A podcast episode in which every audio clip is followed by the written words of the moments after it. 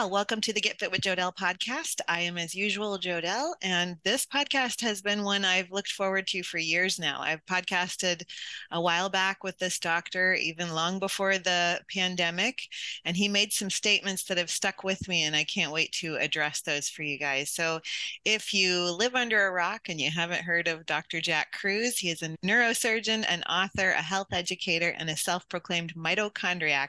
And thanks to his work, so am I uh, also a mitochondriac. So Dr. Kruse has unknowingly taught me all I know about light water and magnetism. And I have implemented a lot of his suggestions, and it has helped elevate the health of myself, my family, and more than he knows, a lot of my clients too, because I've passed down a lot of the information. So I really appreciate all of his work. If you haven't visited jackkruse.com, you'll run out of life before you run out of um, blog posts to read and all of the free information that he puts out there just to help people. So I really appreciate that about him. So, Dr. Kruse thank you so much for coming back on.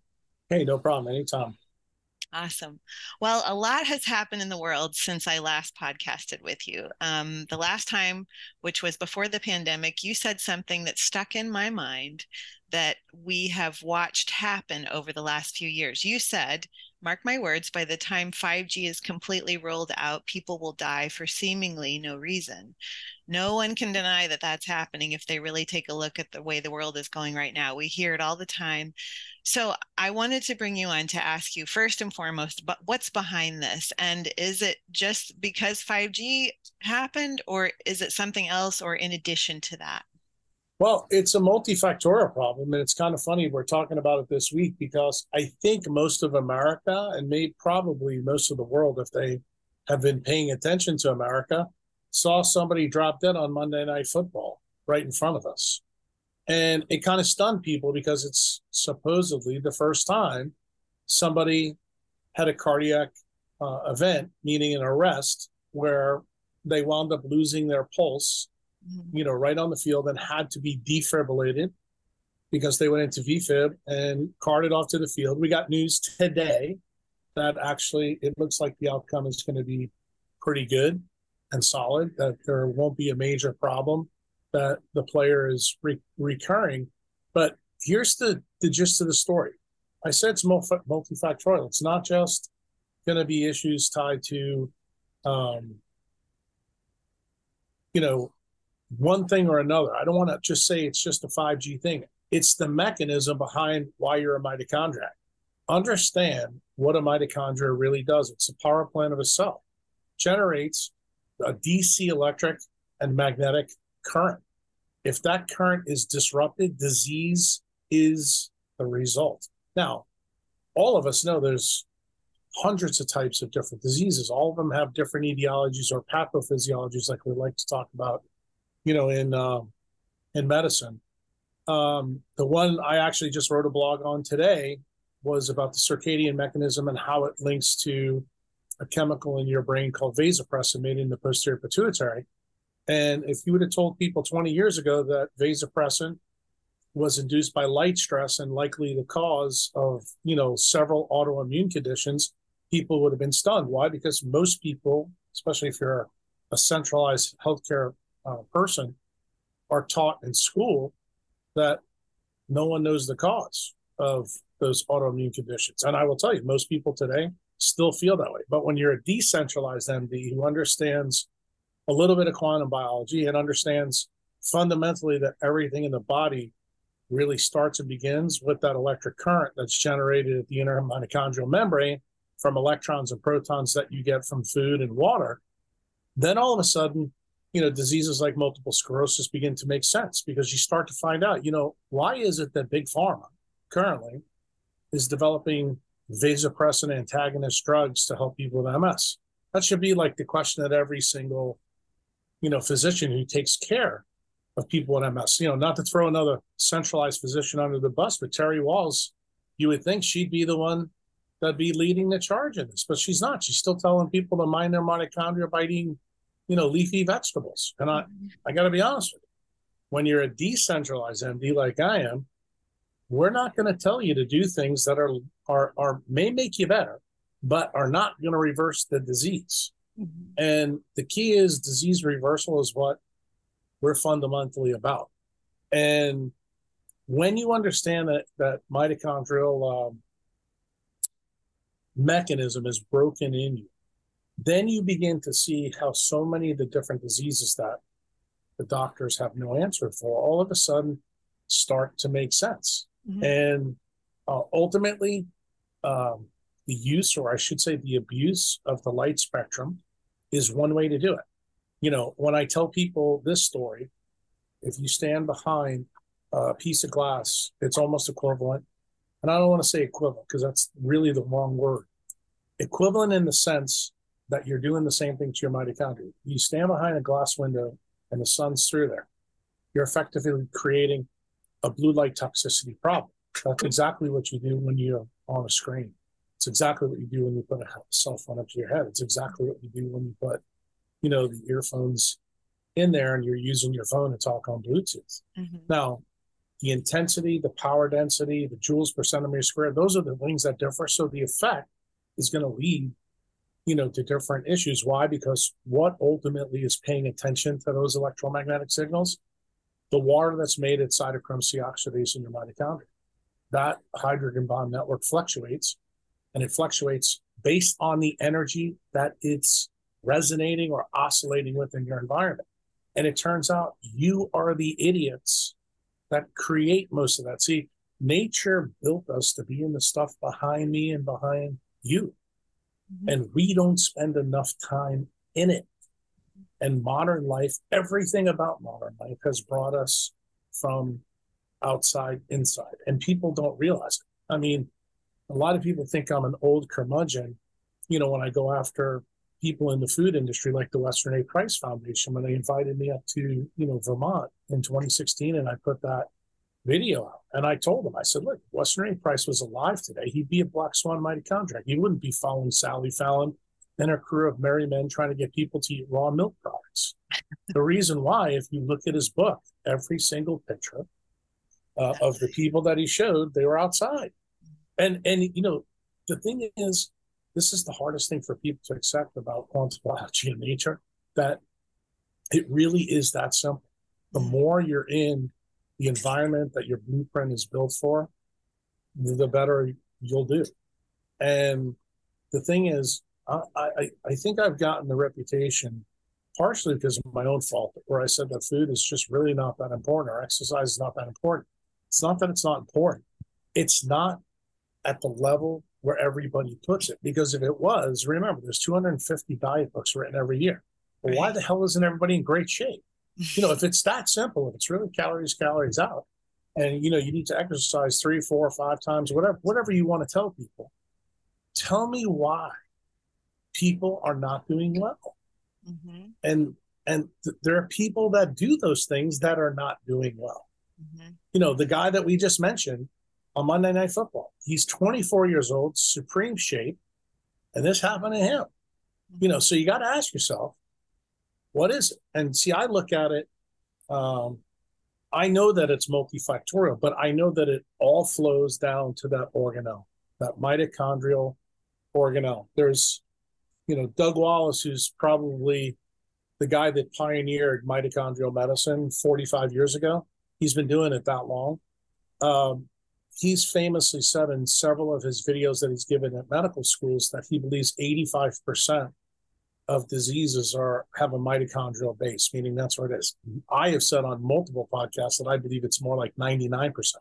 I think the only diseases that are not mitochondrial based are the ones that we know are pure genetic in nature. And do I still believe that some of those genetic ones in nature still play a role in screwing with the mitochondria in the cells so that even if you maximize the mitochondrial health in people with genetic diseases, they still can do well.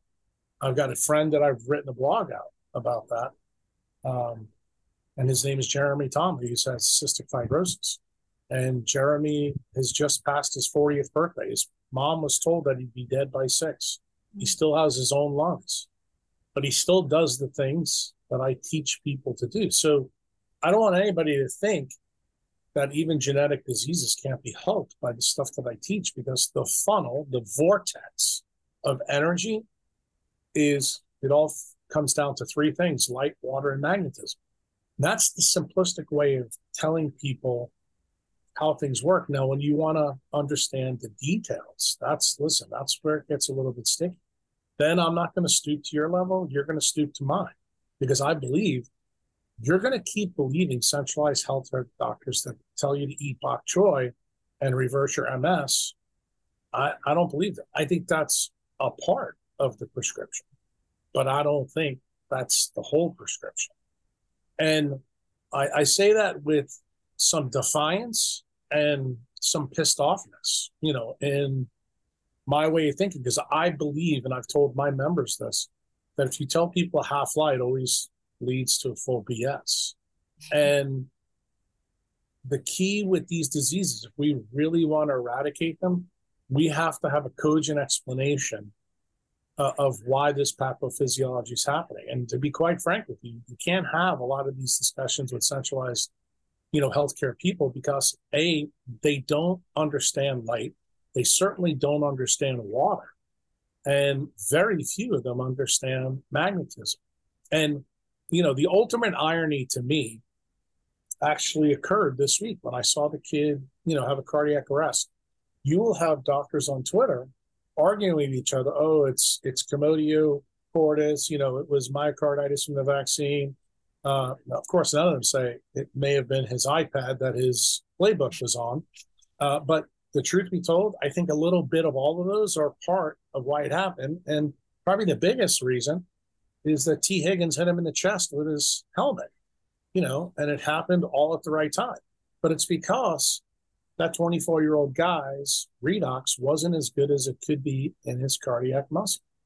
Uh, and do I think that that trend is going to get more positive over time? And when I say positive, that's not a good thing. It means that I think we're going to see more died suddenly stories on the internet.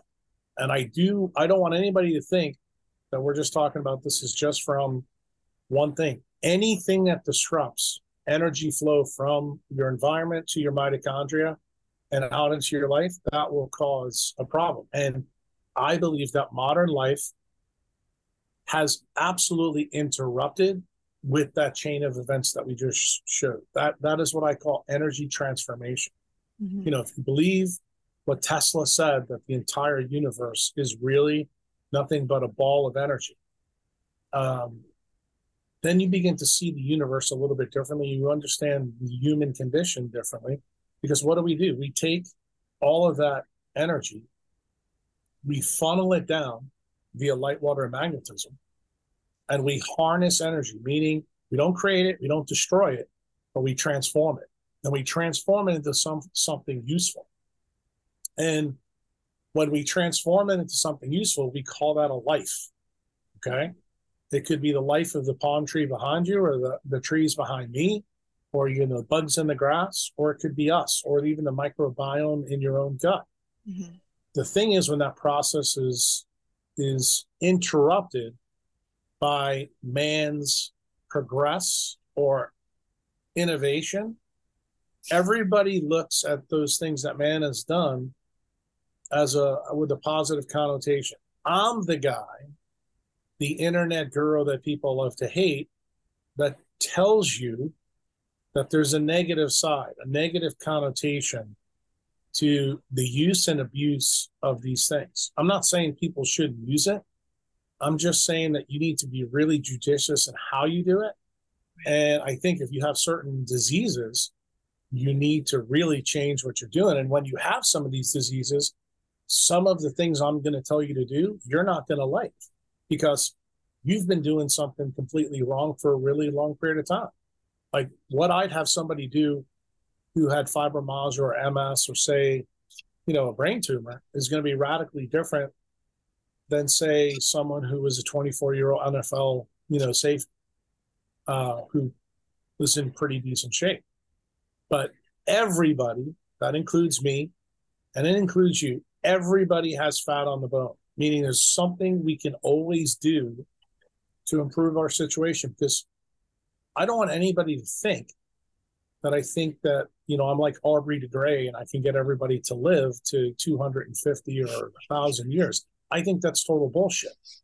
nobody's getting off this planet alive. Okay, you know we've got a pretty good track history, track track history. This nobody gets off the planet alive. Um, but the key of a black swan mitochondria is to unplug from the centralized healthcare system that wants to make you dependent on. I, I want people to know that if they plug into nature and use it as we're designed, you can stay healthy for a really long time, eat a diet that's based on your latitude, uh, drink water that's probably higher latitude than when you are. Why? Because we have so much technology now. Mm-hmm. If we didn't have all that technology, you could probably just drink your local water. Uh, and then live connected to your earth, you know, with no shoes on uh, outside. That's what I'm doing right now. I have no shoes on. I have shorts and a t-shirt on, and I'm outside. Uh, it's not that hard. The problem is, is convincing people that something that simple can have that big of an effect, and that's where my blogs come. You go read my Patreon blog that I released today, and you will be stunned at the complexity. You will be stunned how I tell you how this happens you will if you read that one blog you'll be able to sit down with terry Wahls and have a very cogent discussion and say tell me why it is you know that GlaxoSmithKline is is using vasopressor antagonists and, and actually having an effect on people with relapse relapsing you know multiple sclerosis like she's got um, I, I find it amazing she's gotten as famous as she does she still hasn't cured herself and she's got everybody eating vegetables. You know, the last time I checked, you know, humans are omnivores. They're not rabbits.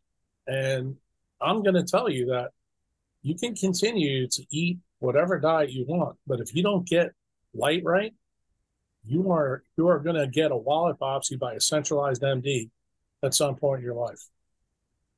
Absolutely. I can attest to that because before I had learned about light water and magnetism as a nutritionist i was just telling people you know this is the food to eat this is the exercise to do this is you know even some stress management but wasn't seeing the results until I started incorporating no, you have to get your light right. You have to get sunlight in the morning. You have to block the blue light at night. You have to get off of and stop carrying around that little rectangle and be free from it. That's when you start seeing results in people. That's when not only you start seeing results in their stress level, but also in their body. I've seen people lose five pounds in a week just by taking their cell phone and limiting it to only calls and text as needed and the, I had a gal that lost five pounds in a week just from doing that. So there's some so much truth to what you're saying as far as like it's not it really pick the diet you want and pick the movement that you like and then outside of that get get the native Do side it outside. Of, yeah get outside. the native human intuition of being outside as part of your routine. So I love that. Now, what I hear you say is that the 5G is just part of this toxic milieu of how it's we've gotten latest, so far from I would say nature. it's the latest latest iteration. If if I was being truthful, it's probably not the latest iteration. I would think that probably the vaccines for the people who decided to be in um, the uncontrolled group, mm-hmm. uh, they are now having all the problems, all the horrible things they said, you know, to people like me on the internet for the last two and a half years. We've kind of been vindicated. They're the ones now with the problem. And um, do I think that the non-native EMF environment potentially makes their situation even worse? Yeah, I think some of the things that I teach people about EMF is we started in a zero, G world. We're now at a 5G, almost a 6G world now. That's not going to stop. Tech companies are not going to stop innovating, and technology is here to stay. But you have a choice. You know, I look at technology as a failure uh, and I, when I say that, a biologic failure of man, I think most people view technology as a, a, a positive failure, meaning that it's improved the lives of many, many people. And I can see both arguments. But the interesting thing is, um, since we've embraced technology in the mid 90s, uh, humans have gotten really, really sick. Uh, you can ask I don't care how many doctors you bring on your show. if you ask them routinely, especially the older guys like me, we have seen a rapid change in our medical career um, where our patients come in with base diseases that they never had in the in the 40s 50s and 60s you open up an old textbook you know i always tell people this story about hashimoto's i have a, a robbins uh, pathology book uh, that was written in 1986 and there's a passageway in there about um, hashimoto's and how it's so rare hardly anybody gets it you know it was it was a disease first discovered in japan da, da, da, da. now you ask any endocrinologist, it's the single number one diagnosis of thyroid disease in the United States. So you got to ask yourself if Darwin was right and mutations lead to, you know, to disease phenotypes, how the hell did we go from hardly the rarest form of thyroiditis to the most common in 50 years? Mm-hmm. You know, that's not that's not Darwin's theory. Um, that's a story of transgenerational epigenetics. That's a story of energy production being diminished, you know, in that hypothalamic pituitary axis that winds up leading to problems with an autoimmune uh, phenomenon in your body and how that process goes. And I understand the thing that I I guess I'm professionally satisfied with. I remember as a young medical student reading that passage and having to take an endocrine test and you know get a high grade on it and how i answered it and i think about myself now in my sixth decade and how i'd answer the same question um, exponentially more complex but also exponentially much more interesting mm-hmm. why because when you answer the question that way you start to go wait a minute this is all about how atoms arrange in cells and how they work with light, water, and magnetism. No wonder, you know, doctors from 50 years ago had no way to explain, you know, multiple sclerosis or Hashimoto's thyroiditis. Not even the physics was well developed, you know, that way. But now those things are changing, you know, and I'm I'm pretty bullish on the future of medicine because I do believe within medicine, there's going to be another tree branch grow off. And that tree branch right now is firmly the big bark of the tree. Like if you look at my tree behind me, it's a 250 year old live oak. No. It's a massive, massive tree. But I look at my role as growing one of those branches off into decentralized medicine. When I say decentralized, I think a, a lot of people think it's like one of those alternative words. It's actually not. Um, what it means is that there's no central controller in biology. And when I talk about light, water, magnetism, you see those are three different things. Okay. none of those are more important than the other. They all work together. And when you really dial down to it, how did biology begin? How did biology begin to tell time? 3.8 billion years ago when life showed up on this planet, it used light and dark to begin. Remember, light and dark, that's still two different things. Mm-hmm. And when you think about everything else in your life, it's centralized. Like you think about the central bank and the Federal Reserve, it's they make the rules for interest rates and then everything flows from there. Well, same thing with interest rates in your own bank. Uh, that's a, an example of centralized. Centralized medicine is here's the books, this is what we believe. That belief paradigm in the form of a curriculum where all doctors are taught. Uh, that curriculum is biased because the people that create the curriculum are the people that sell prescription drugs. Um, and you need to know that. Or it's the people that sell us food. Mm-hmm. Uh, and they're trying to convince us, you know, that um, fruity pebbles are, you know, a good source of uh, grains for children. Oh, don't worry about the sugar; they need that to grow. Uh, that's kind of the idea, and, and you begin to realize that in centralized systems that dogma and marketing are one and the same. It's basically a, a, a fancy term of, of for propaganda. And propaganda keeps a machine going. So when you're an old doctor like me who came in in the beginning and it was always altruistic, I became very cynical of the system because I felt that many of my patients were like sausages or meat going into a sausage grinder.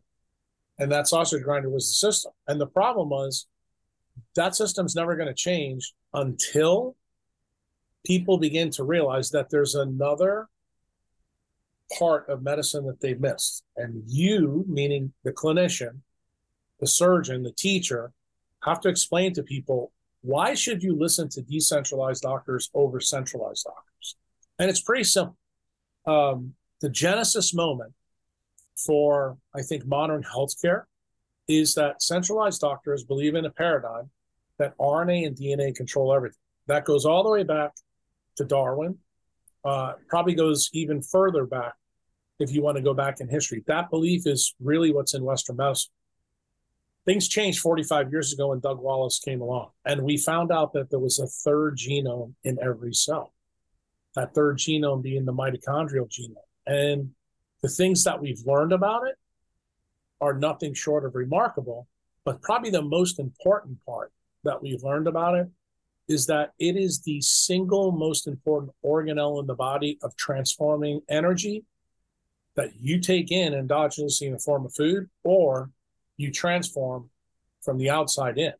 Mm-hmm. And how it does it is probably the most spectacular story in biology.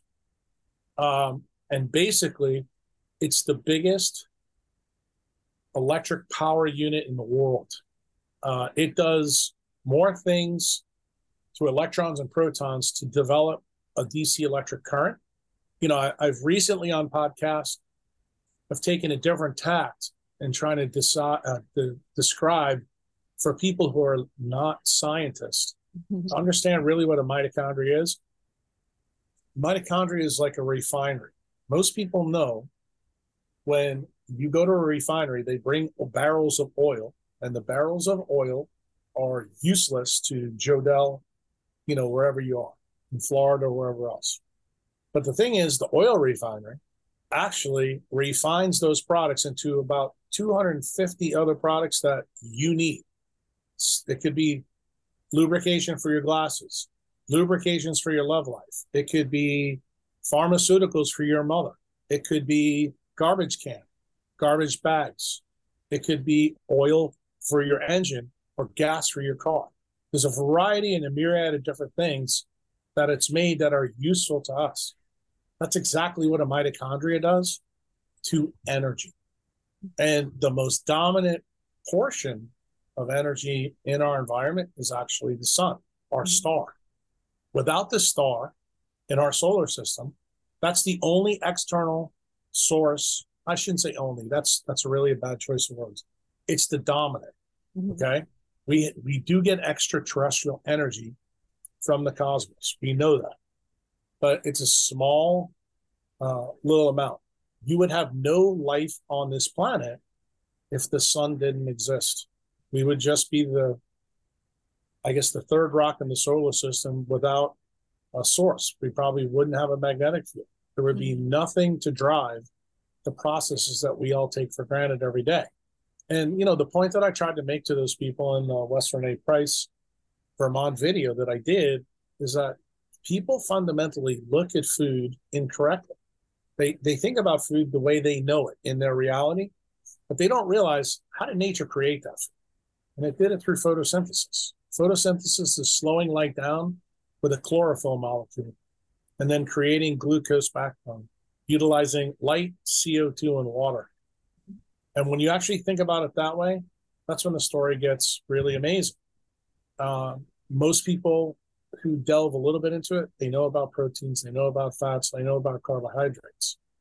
Um, what they don't realize is that proteins, fats, and carbohydrates are an electromagnetic barcode of where the sun and the earth are at certain points. This is the reason why uh, cactuses don't grow in the tundra. Mm-hmm. It's the reason why poinsettias don't grow in the tundra either. The only place they grow in the tundra is when they have a greenhouse where you can grow them.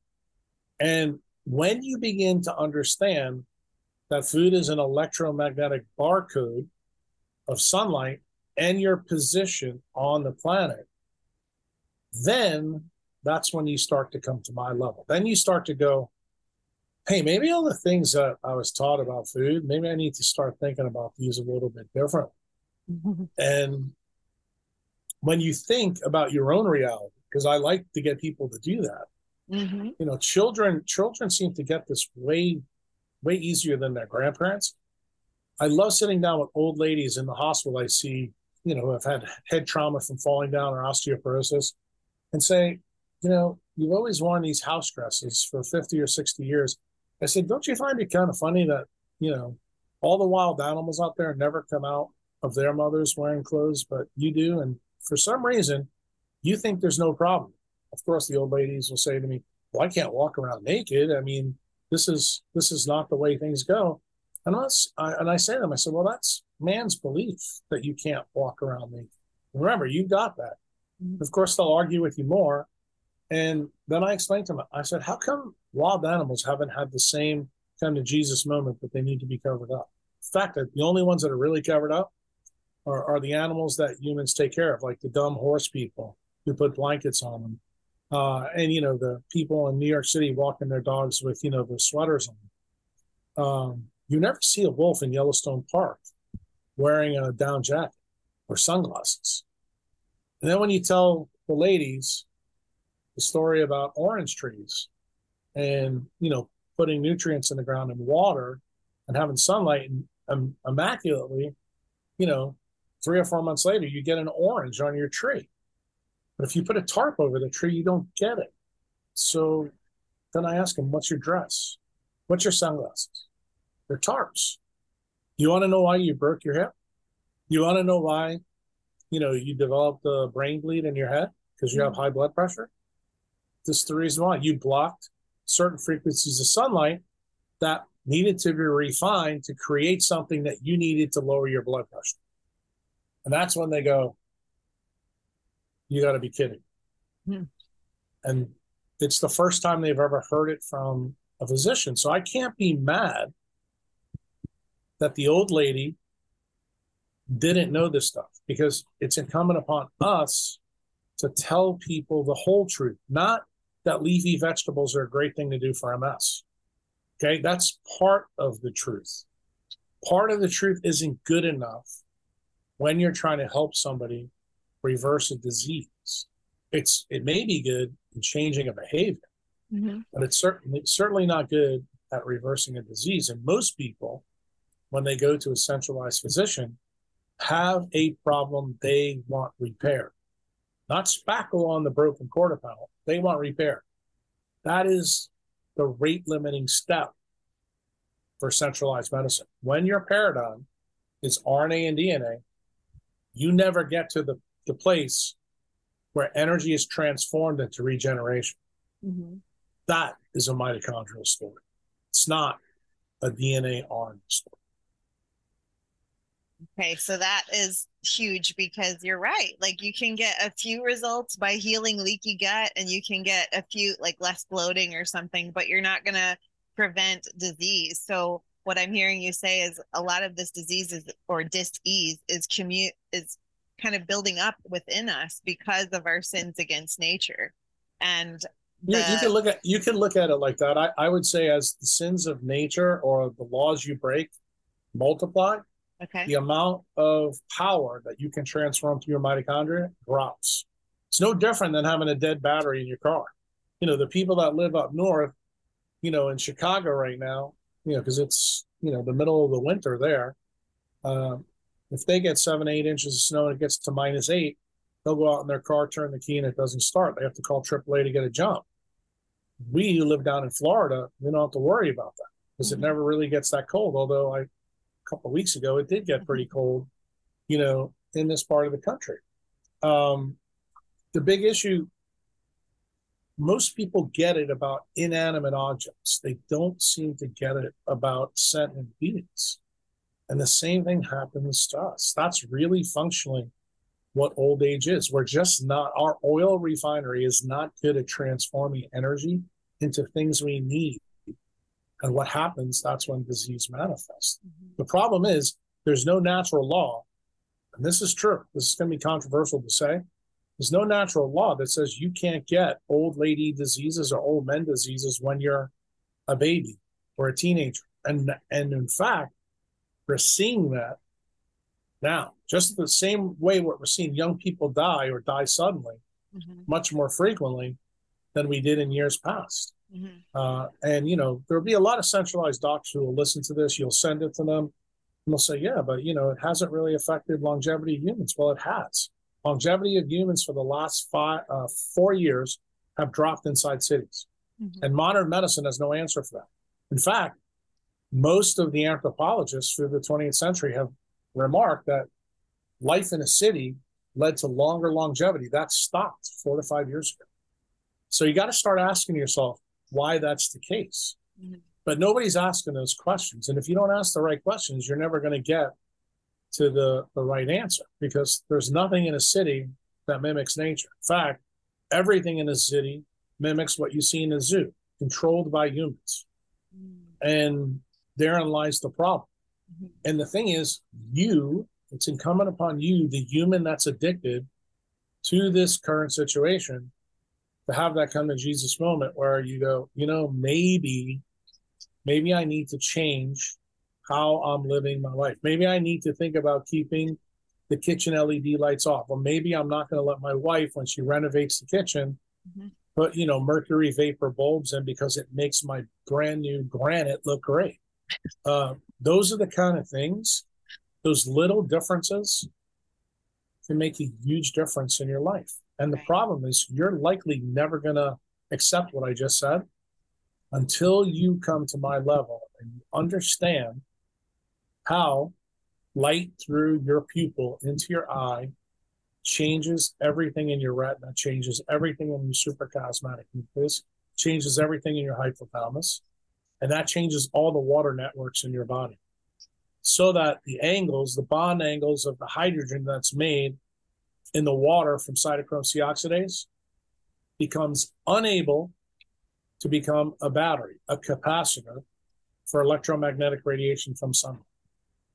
And therefore, you've limited your ability to do the normal things that you are capable of doing that you're designed to do through the atomic uh, arrangement of your atoms in your body, because that's effectively what RNA and DNA do.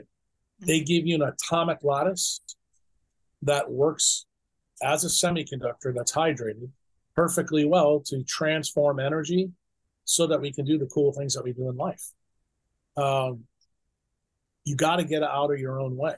And the problem is these two frontal lobes that we have here are the things that get us into trouble because humans, unlike wild animals, they can change their environment really easily you know, and that's why I don't have to teach, you know, quantum mechanics or quantum biology to hippos and lions. but I do have to teach it to humans because we break more of nature's laws every single day. And that problem is getting worse every day. That goes back to your original question to me. Why did you make this prediction? Why? Because I don't see human innovation changing until people begin to realize that there is a biologic cost mm-hmm. to this technological revolution already. Eventually, I think we're going to get to that point. You know, I think every decade we've gone on since probably when Becker and and uh, oh, blanking on his name, the guy that wrote Going Somewhere, Andrew Marino, wrote their book in '77 and tried to inform the government there was risks I can tell you the pendulum has swung the other way. People are beginning to realize that there is a downside. You know, like mothers and children are going to pediatricians now and, and getting handed prescriptions for melatonin. Mothers are starting to wonder why why is my kids getting melatonin when I never got this when I was a kid? Mm-hmm. And I asked my mom, she never was on it. That like these are common sense questions. You don't have to be a neurosurgeon or a doctor to wonder why. Or, or even a more basic question: Why is it that we have autism blowing up in certain parts of the world when, you know, there wasn't even a paper in the medical literature prior to 1940 about autism? Mm-hmm. Why is that? You know, these are the questions you have to start asking yourself. You know, Alzheimer's was a 20th century disease. The first paper written was is right around Einstein's papers in 1905. You know, Dr. Alzheimer started to write about these things. Um, And we now have taken it for granted for the last 120 years that all these diseases, um, they're really not they're not old. They're not related to you know something that humans have always been afflicted by. These are diseases that we have acquired because of the things that we've introduced that disrupt that flow of energy from the cosmos through our mitochondria out into our cells. And the beautiful part of the story is if you get out of your own way and you listen to what I'm telling you, there's a doctor inside of you that can help fix your problem. The, the issue is you're going to have to reject a lot of the bullshit you've been told. If, if you want a nicer way for me to put it, it's what I tell doctors when they come, you know, to the meetings that I have here from them every month. When I tell them, I said, you have to unlearn to relearn. So if you have a glass of wine and the wine stinks, you don't drink it, you dump it out and say, hey, I'd like some of that good Bordeaux. Uh, that's how learning should go on. But unfortunately, in centralized healthcare, no one is teaching doctors this. They want to keep the doctor in the paradigm, keep you in line, keep you doing the things you do. If you have osteoporosis, we want to keep you on drugs. Mm-hmm. And everybody knows the side effects of the drugs, but everybody accepts it. They never ask the key question is there something better out there than what we're doing? See, that's the big, that's the key thing that big pharma never wants doctors to ask. You know, we all saw it in COVID the answer to COVID was not natural immunity. Oh no, it's roll your sleeve up and get popped in the, the arm. So here we are two two years later. How, how is that control and compliance decision for the people who did it? Now, the ones that they warned who were part of the control group, they're doing fine. They don't have to worry about myocarditis. They don't have to worry about dropping dead. They don't have to worry about all the, the, the different things that are showing up, you know, in the aftermarket data and on the VAERS website. And, you know, now we've got the CDC and FDA lying through their teeth because they realized they made a huge mistake. And just like they did with the polio vaccine in the 50s, it's called the Cutter incident. This is Cutter incident 2.0. We didn't learn. So the thing that I like to teach people is know a little bit of the history of centralized medicine there's a lot of things we do good in medicine. I don't want to sound like, you know, one of those whack jobs that come on and, and tell you that everything we do in centralized medicine is bad. No, there's still things I do as a centralized physician I can tell you that are good. Like you break your bone, you get a subdural, you get an epidural, you need to have surgery. We are great at that. Okay. I'd even tell you that uh, what the Buffalo Bills doctors and the and the doctors at the University of Cincinnati did for Damar Hamlin that is what we're good at. We know how to treat those things well. And generally, most of those things fall in acute diseases, meaning usually trauma. We've got great answers for things like that. Where we suck, it's chronic diseases. And why is that? I gave you the answer for that probably an hour ago.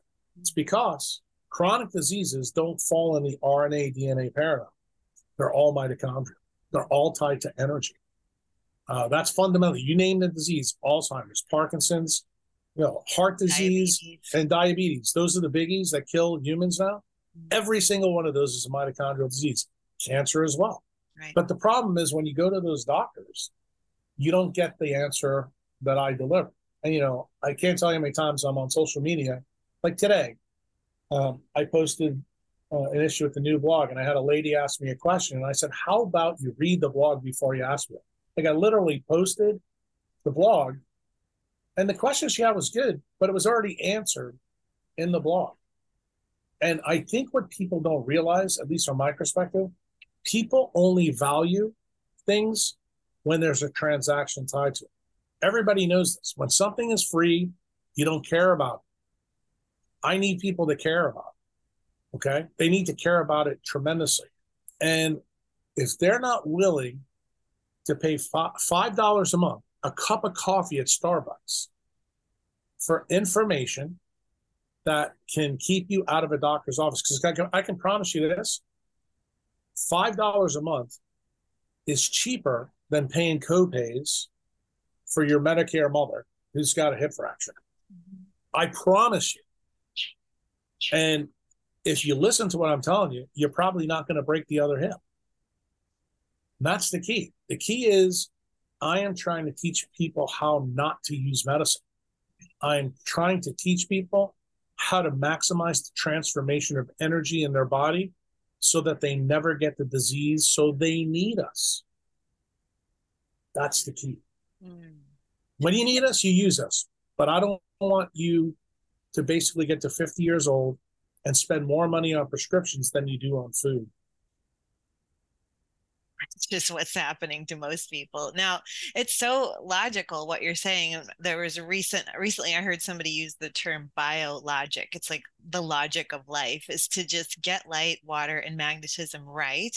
But, but it's not anymore. Think but, about what you just said. I want to challenge you on this. Okay. Is it logical? Because you've probably been told this by doctors where you are. Oh no, no, you, you need to wear sunscreen, cover everything up, and you know, um, wear makeup and you know you got told that from L'Oreal. Oh, by the way, you have gray hair. Put some shit in your hair. So you don't realize how much propaganda we've been sold.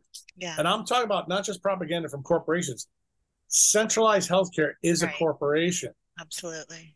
We're doing it to our kids. As soon as the kid comes out of your vagina, they're ready to stick it with vitamin K and a, and a vaccine. You got to realize certain things we do are good, certain things aren't. And you have to do your due diligence, not only as a parent, but I'm going to say as a young adult, when you're no longer tethered to your mom's deci- mom and dad's decision making, we need to teach young people, you know, these things. And I believe it starts really at home. I think it actually starts with women. Women are the family unit. Mm-hmm. And I think it's I think it's not, I don't think it's ironic. I think it's a coincidence that you only get your mitochondrial DNA from your mom. So the reason I like that story is mothers should feel really comfortable. The problem is women feel too guilty about things like that when they learn about this issue. Like, what do you mean? My husband had nothing to do with this? Well, probably not as big a deal as you do. And your mother did, and your grandmother. And a lot of the women kind of like that. Oh, I can blame my mom for this. Like, well, you might be able to, but I don't think you want to go blaming. I think you really want to understand kind of how the process works, because you know, if a child is born in your family that has a you know a childhood disease like retinoblastoma, you may ask yourself, well, how could a baby be born and have that type of cancer? Well, that story probably started in your grandmother. See that that's a real tough swallow. Um, and in the beginning of my medical career, I could never tell you that because transgenerational epigenetics, we didn't know a damn thing about it. We didn't know anything about it until 2003 when some Duke studies came out and showed us. And it was hardwired in all of us when we had the two astronaut brothers go up into space. Mm-hmm. One came back with his DNA super duper methylated, while the guy that lived on the planet did. And that kind of told everybody in space medicine that the environment that you're in really can change RNA and DNA. That should have been a clue that maybe it isn't about the RNA and DNA. Mm-hmm. And it turned out that the mitochondrial function when they came back was radically different. You can read about it in his book. He wrote a book about his first year back on Earth. It's a remarkable read. And I just want people to know ask better questions. And don't be frustrated when you ask a centralized doctor a question and you don't get some of the answers that you hear from me. Because I guarantee I'll frustrate you too. Because I'm going to tell you, you're going to have to do some things to change your environment. You're, you may have to piss off your kids. You may have to piss off your husband. You may have to piss off your mom. Uh, you actually may have to quit your job. You know, these are it's not lost on me that some of the things that people have to do that have these problems, they may not be willing to do because they think they're impossible or they're not going to do it. Mm-hmm. And I'm okay with that decision. I don't I don't judge them. I just say to them, that's a biologic toll that you are accepting to pay. That means that you're going to have to live with that disease. You're going to have to carry the water in that bucket for the rest of your life. You okay with that? And that's how you become a slave to the centralized paradigm because somebody's somebody's always going to be there you know, to tell you that hey, you can take Eliquis, you know, if your blood clots, or you know, you can take uh, I don't know, what's the drug du jour for autoimmune conditions. Just put on any TV channel and you'll find out. Yeah. You know, the bottom line is you have to decide how you want to live your life.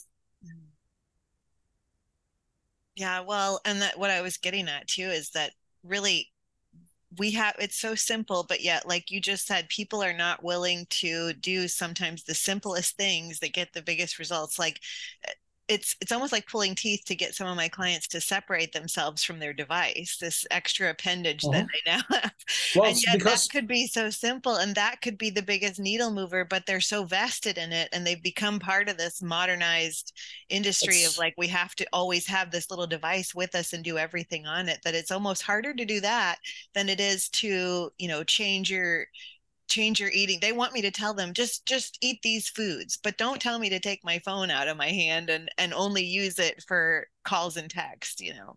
Yeah well i mean the thing is this is the reason why this is difficult when you sit down with people. I i don't think any of those people maybe you approach your consults with them the way i do. Mm-hmm. everybody seems to know that going into a casino is designed a certain way to make sure that you get drunk and lose your money. That's why there's no windows right. in a casino. It's also the reason why the casino is more busy at night. It's also the reason why everything in a casino emits blue light. Mm-hmm. It destroys your dopamine level. When they destroy your dopamine level enough, you lose your reward circuits in your frontal lobe, and then they have you just where they want you. You're going to trade your money for the environment that you're in.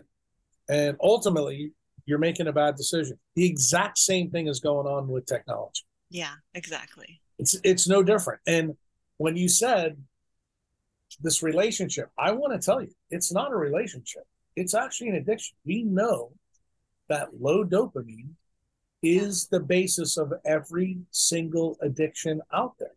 Mm-hmm. So if you don't think that the people who sell us this technology don't know about that? Like, just ask yourself the simple question. Yeah. If you're listening to this, why is it that every computer created in the United States has a blue lit screen? Why don't they come with red lit screens? Why don't you have a button that can change them? You know why? Because then you won't use the device that much. Mm-hmm. Okay, I'll give you another example. Most people, I think, have heard about this from me, but when they go research it, they're stunned. When the iPad first came out, Steve Jobs put in it an infrared device that, if it was close to your body, would turn off. They never marketed it. Do You know why he did it? He was concerned about his own children, that the device would stay on and continue to emit RF and microwaves. So they put that in that if it touched any part of your body, like on your lap, it would stop emitting. Now, that is the manufacturer telling you something very important about their product. But did that stop anybody from using iPads? No, they still do it. How many people do you see that put their laptop on their lap? In fact, that's what ultimately I think killed Steve Jobs mm-hmm. because he had the iPhone in his back pocket and the laptop on his lap the whole time of his life. That's why he died at 56 years old from a retroperitoneal cancer. Mm-hmm. And, you know, he was smart enough to realize that the things that he did, the things that he built, he knew there was a problem. And that's why he wouldn't let his kids use them. So even he, you know, I call him the Pope of destruction, him and Tesla. they died by their own hand, but they were okay with it. They traded time for money.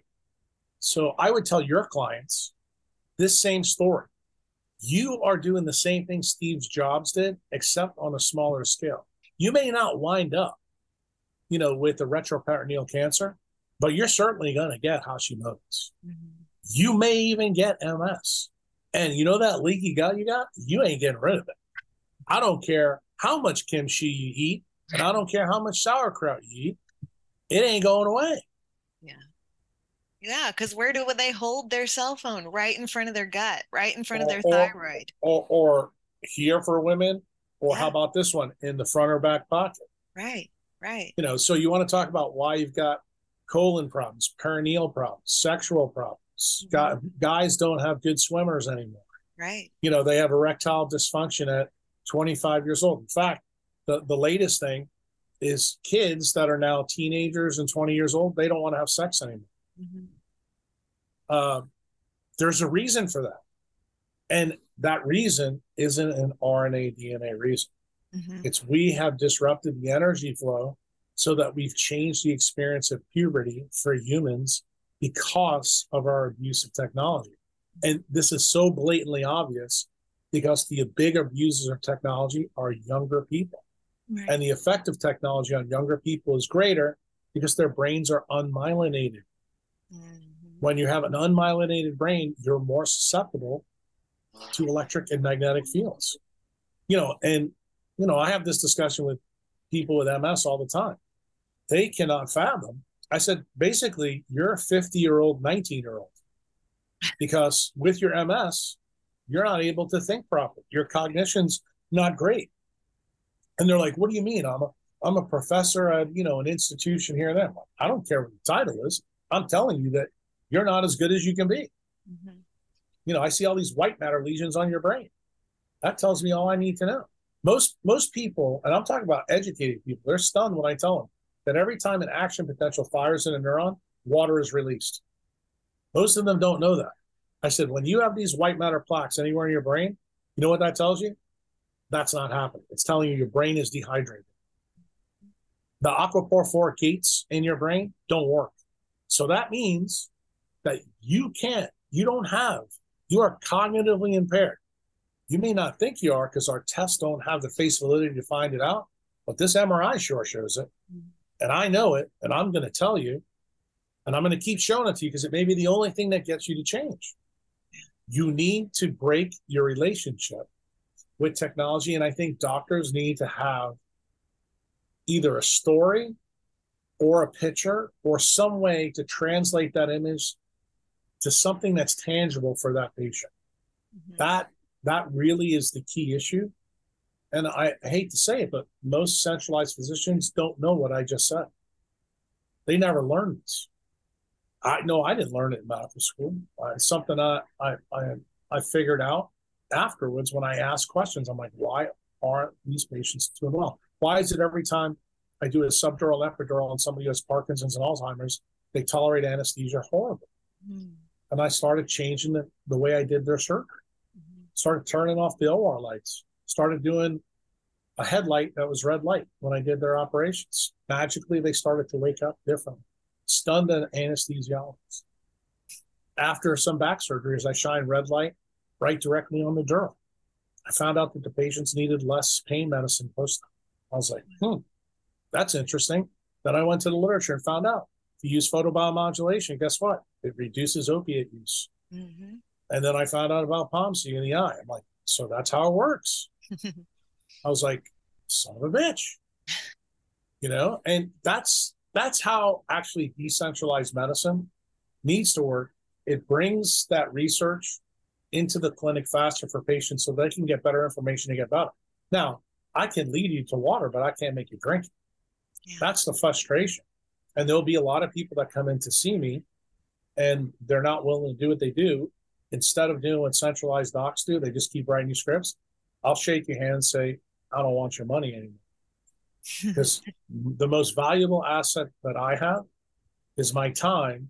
And I don't waste my time on people who don't value, which is why I told you before on Patreon, when somebody tells me that I'm not worth $5 a month, they've already told me how they value me. Why would I want to waste any more time if they don't value themselves that much? they're better off going to spend their 20 30 40 dollar copay with the centralized docs and getting written the script is yours yeah and something you said when you said the uh what was it anyway it made me think about dopamine. Uh, you can lead somebody to dopamine but you can't make them make it. It's like that's why they're not asking questions. This is like exactly you're right. You are so they, right. They can't even begin to help themselves when their dopamine levels that low. And you know what? It's incumbent upon you and them to know it. So what do you have to do sometimes? And I've done this as a decentralized MD. I'll lie to them and just tell them I want you to do this because this will help. And I give them some bullshit reason they start doing it. And guess what? They magically the dopamine level comes back and say, Yeah. hey, that worked. Well, what else can I do next? And then that's how you know you're having a good clinical effect Mhm. because they're asking for more because they got the small clinical win. Yeah. Then when they get further down the pike, then you can start layering in the real difficult things, like to explain really how water works in neurons or how water works with sunlight or how mitochondria make water, you know, or how magnetism affects how things happen in the brain. You know, that that's the high level stuff. To sit down with somebody who's a newly diagnosed person with MS and to have that discussion about how vasopressin basically makes the bar magnets in your mitochondria and in, in water better, that's not a discussion that most people at their probably the first year of the diagnosis, they're even going to comprehend. The only thing they care about is, yeah, the only thing they care about is, hey, look, my face looks funny now and, you know, my limbs aren't working. You know, I don't want to look or feel like this. I'm like, okay, well, this is the things you have to do. Um, and, you know, we're not, we're not always successful. Some people, some people are more in love with their disease than they are with their health. And that's true both on centralized medicine and it's true in decentralized medicine. It's, it's one of the things you realize as a physician uh, that frustrates you. It's part of the reason why I think doctors burn out. You know, all patients who are listening to this think this is a one way street. They blame us. Mhm. I'm going to tell you, as someone who does this, who's very open minded, the most frustrating thing for me in my medical career is for people who I know I can help who do not help themselves. Mhm. And that's that's what causes burnout. And the thing that I realized in probably the last seven, eight years, those are people that I need to subtract from my network faster Right. than I did. When I was a centralized doctor, I'd never get rid of them. Why? Because you'd wallet biopsy these people for 20 years. They were perfect. They were the perfect paradigm patient for centralized healthcare. But they are the most frustrating people in a decentralized. Yeah. And and that that little tidbit that I gave you, when the doctors come here to learn about Bitcoin and the doctors come here to learn about how I practice medicine, I tell them that story and they all look at me and they're like, wait a minute, I'm going to walk away from my best revenue source.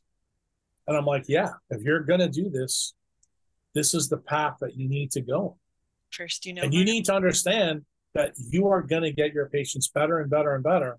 But when they get better, trust me, they're going to be the people that bring people to you eventually Mhm. and they will come in droves. And people, I tell I tell doctors this all the time. What people should be paying us for is what we know, not what we can do. Mhm. What we know is more important than what we do in a centralized paradigm. And you know, I'm saying this as a surgeon. You know, I'm the guy that puts your spine back together, fixes your head, puts screws and rods in you when you break things. What we can teach you is more important than what we do Mhm. the, the time that what we do is important is what I told you when we're dealing with acute traumatic injuries. That's when what we do is more important than the information we can impart. to. And I always tell people that the, the word surgeon in Latin means teacher. Mhm. I was taught that as a very young doctor by another surgeon. And he said, if you have to educate through the prescription pad, you're fundamentally not a good doctor. This guy was one of the smartest neurosurgeons that I ever was around, not only because of what he told me there, but he was basically telling me there's a limit to what I can do with the scalpel. And you, as the physician, have to have good judgment to know what the limit is of the scalpel and what the power of the information is. And I'd love to tell you that I was good, but I wasn't. When I was 40 years old, that's when I got really good. But from the time I was 25 to 40, I was just like everybody else, you know, that's in that centralized paradigm right now. And I'd love to tell you that I think younger doctors are better. They're not because they're all tech addicted. They're, in fact, some of the most tech addicted people that are out there because their whole education has been through a screen and they don't accept their they accept the paradigm just like you know people who are orthodox religious accept you know you know a dictum from 600 years ago that you shouldn't eat pork yeah 600 years ago not eating pork was smart because we didn't have refrigeration Right. you know but right now that's kind of not like a it's not really a, an issue anymore. But the thing is, religion's never adapted. And what I'm concerned about in centralized healthcare is that some of the things that we now know are not true, they persist in, in medicine. I mean, that's the role of the decentralized physician. That you've got to teach the public. Why? Because it's much harder for me to teach physicians because their glass is full. Their belief, their paradigm system is very difficult to change. And it's hard to change when you realize they make a certain amount of money by doing this stuff. And you're basically telling them when you transition to be a decentralized doctor, you're going to take a hit to the pocketbook, but eventually that hit will come back. Mm-hmm. And if you do it um, a different way, especially if the the medium that you transact with the, your patients directly changes, you can even have a bigger effect. Mm-hmm. Um, and not everybody, not everybody's willing to do that, but the people that I want to have the the longest term relationship are people that understand why I feel the way. Yeah. Those are the people that I want to spend time with. You know, I just had somebody uh, while I was on trauma call for a whole week call me with an issue related to their family. Um, and I just thought to myself after I hung up the phone, this is a discussion that I would never have with a patient, you know, in my centralized practice, you know, where we take care of, you know, epidural, subdurals, and broken backs. And I and I said to myself, I said, this is the reason why I still do the other stuff. It's because I'll never get burned out because I know I'm doing the right thing here and I'm doing the best I can on the other side. You know, trying to pull people into the boat you know, who need it. Hopefully, some of those people who I fix their brains and their necks and their spines, they start to ask questions in that post-op period. Hey, doc, what can I do to get back to work faster? And then you start, you know, giving them a little information. They're like, well, you did a good job on my back, so I'm, I'm I might listen to you a little bit more about this sunrise thing. Yeah. So that's how that's how that's how you have to adapt yourself. Mm-hmm. That's the key. Mm-hmm. Oh, I love that because it's like you can you can teach a man to what is it? You can feed a man a fish for a day, and they, you know, yeah, you can fix somebody, you can give them brain surgery, or I can have somebody and say, here's a diet. But until we teach them, and like you said, teach them to fish. Teach them to fish, yeah. Because yeah, I mean, don't don't just. It's exactly what I told you before, Joe. Though I, I, I said to you, I said, giving somebody welfare cheese or free information has a shelf life Mm-hmm. Uh, and it's the same thing with what you just said. You need to teach people that the information that you give them is is so incredibly valuable. Not only valuable for them, but it's invaluable for their for their families, for their kids, the people they care about. And you'll find out there's people out there that just don't value this information.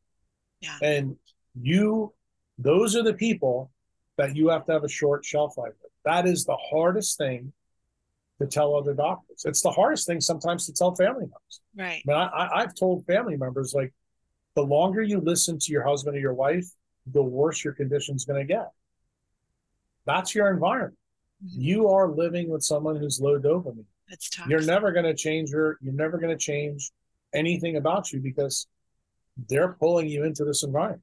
They are the casino dealer in your life, mm-hmm. and you know how hard that is for some people to hear about their husband, their wife, or their kids.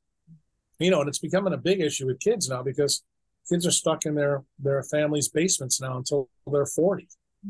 You know, and a lot of time, the reason the kids are there is predominantly because the moms and dads didn't get them outside. They created these little dopamine babies, and they don't realize why children are fundamentally different now than they have been in the past. Mm-hmm. And it's not like they're lost causes. If we just teach them mm-hmm. that they need to replug into nature, all the things that you may not like about them magically go away. Mm-hmm. You know, you can fix people and you don't need SSRIs or melatonin to do it. Mm-hmm. So true. Now, if we shift gears just for a moment, because I know we're, I don't want to take up too much of your time, but um, I wanted to ask you about your thoughts since we have kind of obviously have our sins against the way nature intended us to be. What about man messing with nature too? Like what do you feel about you know this the lines in the sky we've been seeing in geoengineering and stuff like that? I just wanted to pick your brain about that and see how that also is affecting us. It's the same thing as the arguments that i already gave you about okay. the tarp and about the window. Okay. if you put something in there between the earth and and the sun that fundamentally changes the spectra or the frequency, do you think you're going to have a problem? The answer is yeah. Yes. No, it's it doesn't matter why we're doing it. it, it that's not the point. The point is if you live in an area where they're actively doing it, mm-hmm. it's incumbent upon you of realizing a how much of my current medical issues are tied to this, and then look around the idiots around you and see how many of those people are using this and how many cell towers are around you. Right. That's the reason why I tell people anything with radiation, whether it's X-rays, cosmic rays, or 5G, mm-hmm. it's the answer is the inverse square law. The closer you are to the point source of radiation, the bigger your risk is. Mm-hmm. Simple. So if you live in a place like Destin and there's only 13,000 people in December, but there's a million in July, don't go to Destin in July. Stay there in the wintertime. Right. Now, the story is flipped if you live in New York City. There's 14 million people there all the time. You never want to live there. Right, right. You know, and unfortunately, I use New York because that's where I was born and raised. Right. But these days, because of 5G, any city really above 100,000, yeah. my view, it's it's not good. You probably need to consider going. Uh, that doesn't mean that you can't still get screwed up in a small city. You can, especially if something in your neighborhood happens to be screwed up that you didn't know about. You know, that maybe some underground utilities were messed with, or, you know, there's some, some other thing going on where there's jump conduction between a water pipe and a gas pipe, and you have alien magnetic fields in your living room. But all those things can happen these days. Why? Because we're using non terrestrial parts of the electromagnetic spectrum. Mm-hmm. And our biology is built around turning sunlight into a DC electric current. You know, I, I try to tell people this story all the time, and I don't, I, I put it in blogs, but I've written at least two times, and I still have never really been asked a lot of questions about it from the people who read my blogs. So that means it went over their head or not. So I always talk shit about Tesla. Okay. And I tell people the AC power grid's terrible. The reason why is when you plug in anything to an AC power grid, you get electric power, but you know what else you get? You get radiation that comes off, meaning there's another part of radiation that's given off. When you use a DC electric power system, there's no release of RF radiation at all. That's the reason why nature chose DC. That's the reason nature doesn't use AC. What what is our power grid made of? DC. Why? Because can I guess good. the story that you were going to say? That uh, I know. I think I know what you're going to say from your blog. Is it when you tested the Tesla? You wanted to test a Tesla with your with your radiation meter? Yeah, that was in Los Angeles in 2015. Yeah, and they escorted me when you said that. I do remember. No, they escorted me out. Now I will tell you, since that time, Tesla's done a much better job of containing the magnetic fields in the car. So the Teslas today are built way better than they were initially. But the point remains why don't you really want a Tesla now? It's because it still has to be plugged into the AC power grid. So when you plug it into the AC power grid, what are you doing? You're emitting RF radiation all the way around you. That RF radiation goes through every wall. Won't go through the walls of my house because I have lead line, but most of you don't because most of you don't know that that's a risk. You don't even know that when you put a Lutron, you know, adjustment to your ceiling fan, you're doing the same thing except on a smaller scale. Or if you have a Hunter ceiling fan and you have one of those stupid little buttons, you know, that adjust the fan, you're doing the same thing. Anything you plug into an AC power grid is a law against nature. Yeah. So that's the reason I'm not a fan of Tesla. And I didn't personally like Thomas Alva Edison because I thought he was a pretty evil dude. But the one thing that he was right over the Tesla is that DC electric current, a DC power grid is a better idea. The problem is it's not a profitable idea. and it's not an idea that could be sold to the masses like you know Westinghouse and Tesla did through GE and JP Morgan from 1893 on. And the problem is every time somebody plugs in to that power grid, we've just created a disruption in that chain of events that we talked about an hour and 20 minutes. Yeah.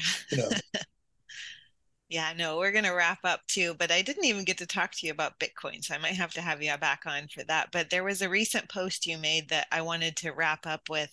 It said, What is one toxic thing that you have eliminated in, two, in 2022? And I love that. And I really want people to think about as 2023 is now here, what's one toxic thing you can eliminate? And I think if they've really listened to this episode, they can hear that just detaching from these devices and going outside is one toxic thing that they can eliminate just by being more in line with what human nature is supposed to do and being less in line with what modern society says you're supposed to do. Yeah. I mean, look, everybody's toxic thing is going to be different. It's kind of funny that you read that post because I put mine up there for everybody to see. Mm-hmm. And then a bunch of people put theirs. I think there was, I think there was a lot of people on that post, but I was very amazed that the most dominant thing, the answer was there, was people. They were going to remove toxic people mm-hmm. from their life. And I guess this is kind of the circle of life for this podcast with you. You wanted to start it out talking about 5G and how everybody was dropping dead. Yeah. What I would say to you is before you drop dead, you get sick. And I think one of the things that's linked to sickness is that people change. You know, we always have this cliche that we change as we get older. You know, a lot of older couples that get divorced, that is a common thing you hear. I believe the reason the divorce levels have gone up so much has to do with this issue tied to electromagnetic pollution. Why? Because I think it changes us in different ways. And the thing is, when you realize, and it doesn't have to be a spouse, it could be, your kids, it could be your family.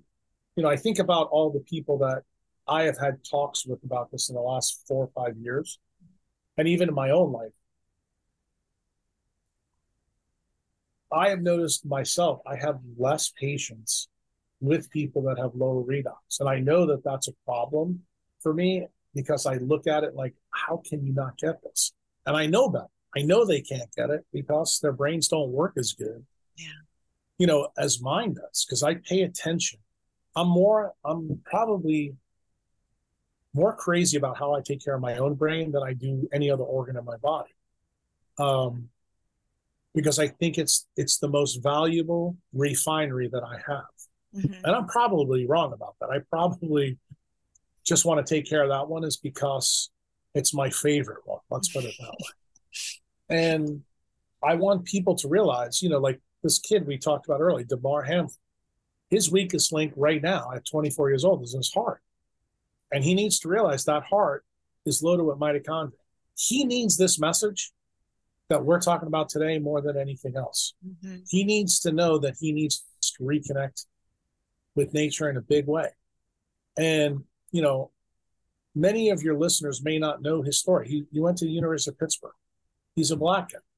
He now plays in Buffalo. What do you notice about that? Black skin is ideal around tropical environments.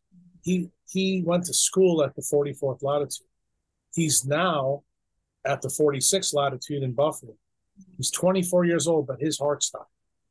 So if you're paying attention to what you and I are talking about, remember when you asked me what's the effect maybe with his use of technology from his iPad or getting hit in the chest from Tee Higgins?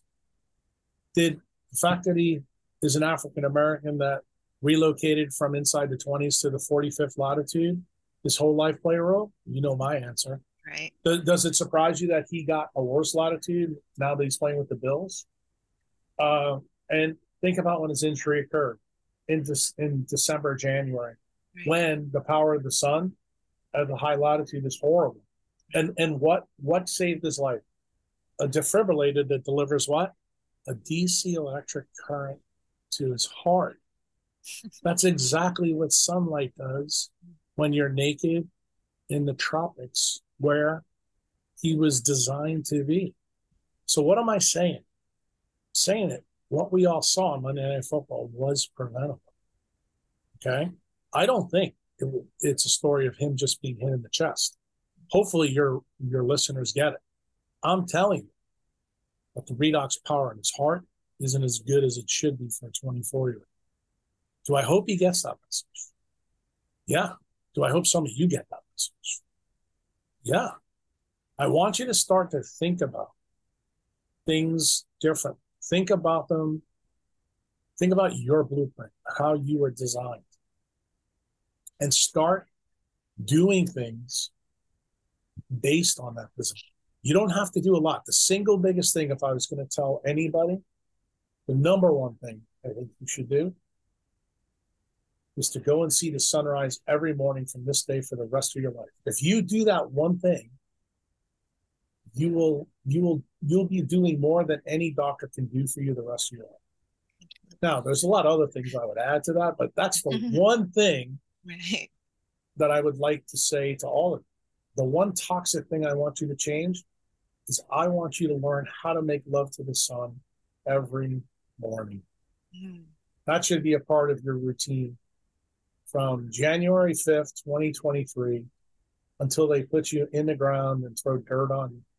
Yeah, Yeah, I think it was you I heard that said um, you only get 25,000 sunrises in a lifetime anyway, so you don't really want to miss any of them. No, so, you don't. No, they're too pretty anyway to go out and do. I love having mine with my morning cup of coffee. So, yeah.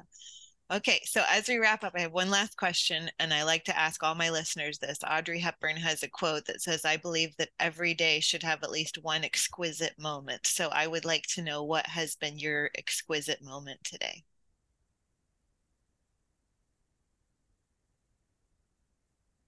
I had an interaction um, with somebody at the crack of dawn today that was extremely special.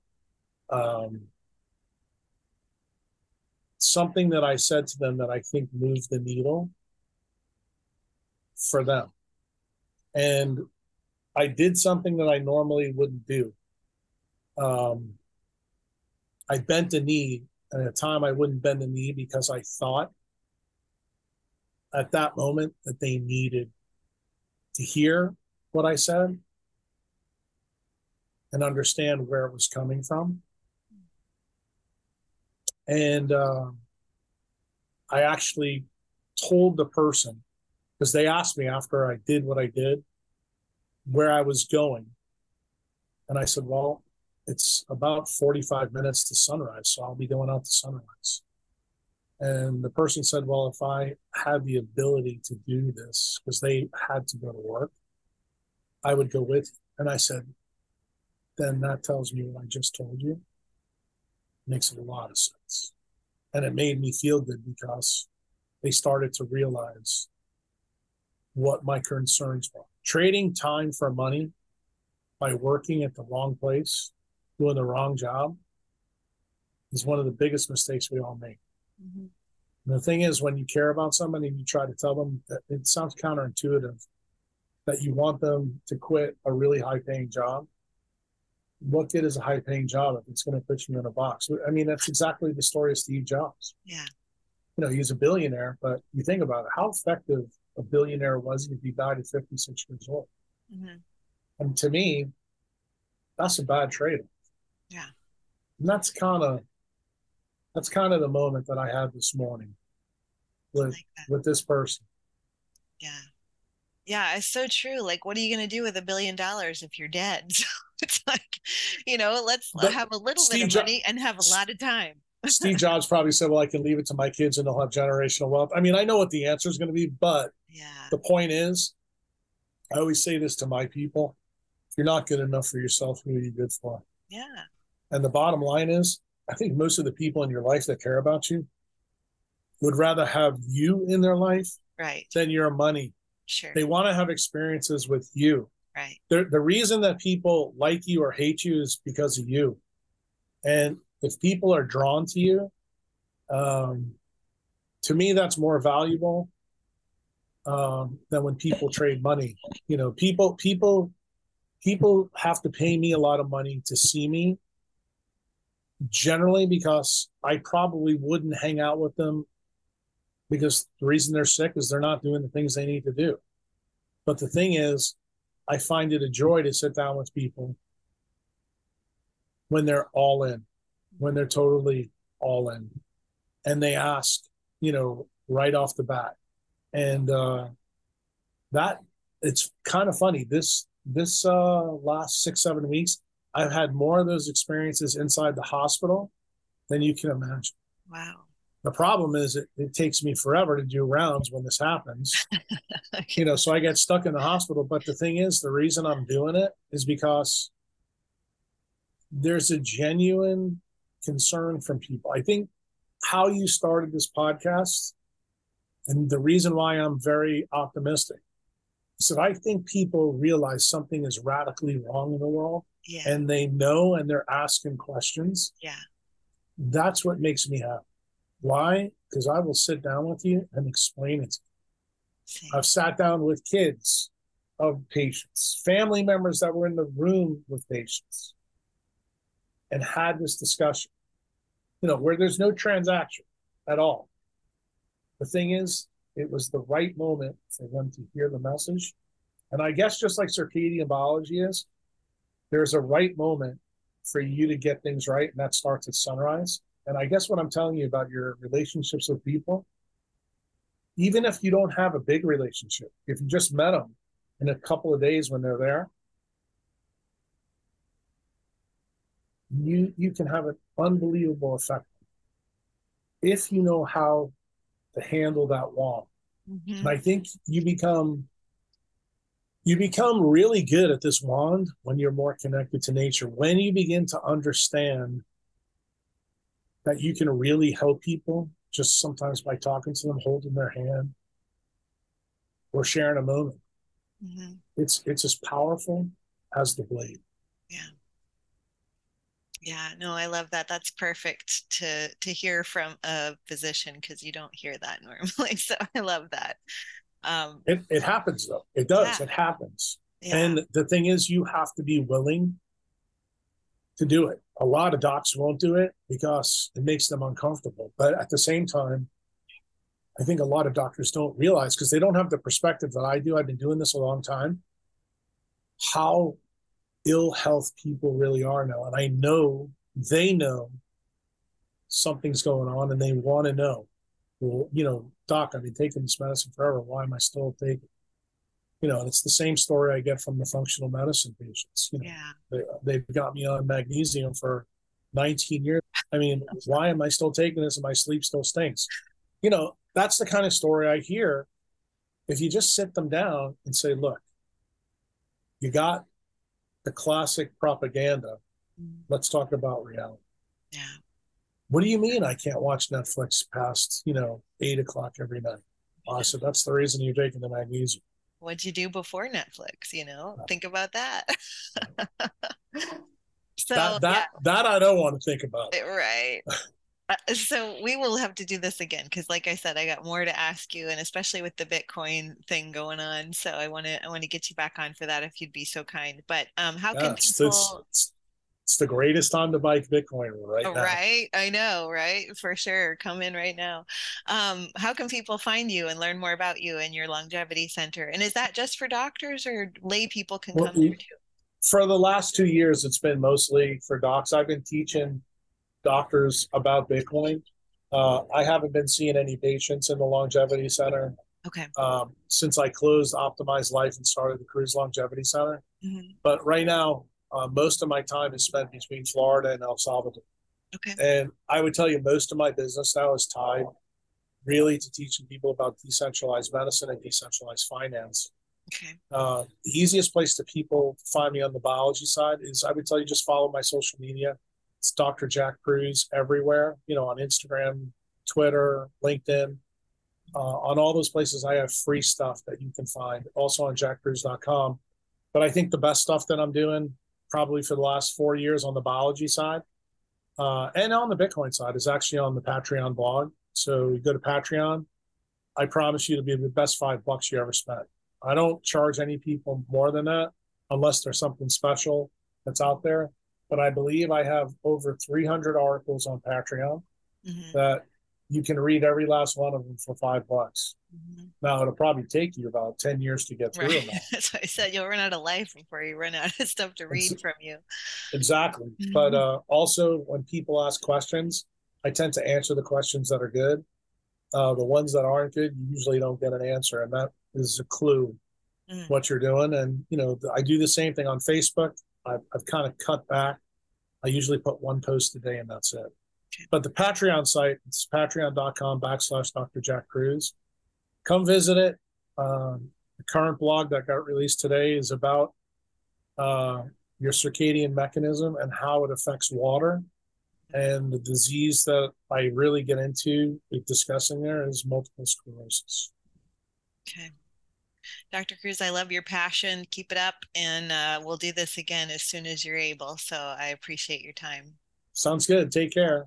All right. I'll have all Bye-bye. the links in the show notes for you guys to check out. So be sure and do that.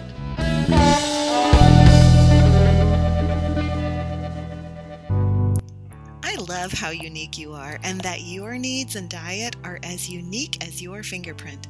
That's why not every diet in the world will work for you because you're special, okay? So, as your nutritionist, I believe in your bio individuality, and it's my job to act as your nutrition detective and find the root of your issues and create a more optimized you 2.0. So, are you looking to ease some digestive distress or maybe dial in your sleep? What about lowering environmental stress that could be causing, you know, stuff like undue anxiety? What about food struggles and emotional connections to food? Or maybe you're simply suffering from diet confusion and not sure where to start to improve your health. That's where I come in. So let's set up a free 15 minute call to see if I'm right for you. That's right. All you're going to do is email me at getfitwithjodelle at gmail.com. That's J O D E L L E.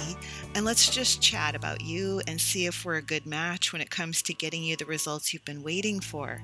And no matter where you are, you could be in Asia, Brazil, Chicago, or somewhere in between, we can connect via Zoom or phone or any way you like to get you the results and your health once and for all.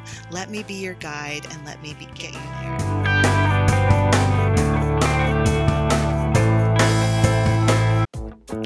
I'm feeling a little blue today but in a good way, because I took my methylene blue, that is. Two of my favorite supplements for optimizing my mitochondria, those little energy factories in virtually every cell of our body, are a product called methylene blue and also magnesium. And both can be found really great sources at lifeblud.co.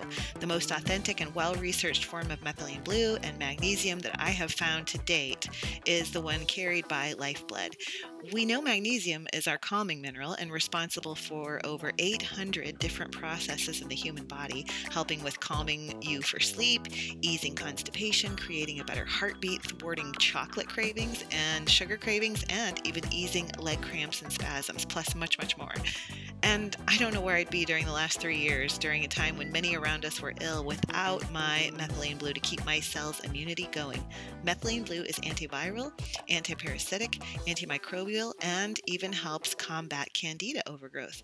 You can get yourself my two favorite supplements by clicking the link in the show notes for Lifeblud and using my promo code JODELLE, J O D E L L E, to save on your very own purchase of those two items or any of the wonderful products at Lifeblud. Again, that promo code is J O D E L L E to save.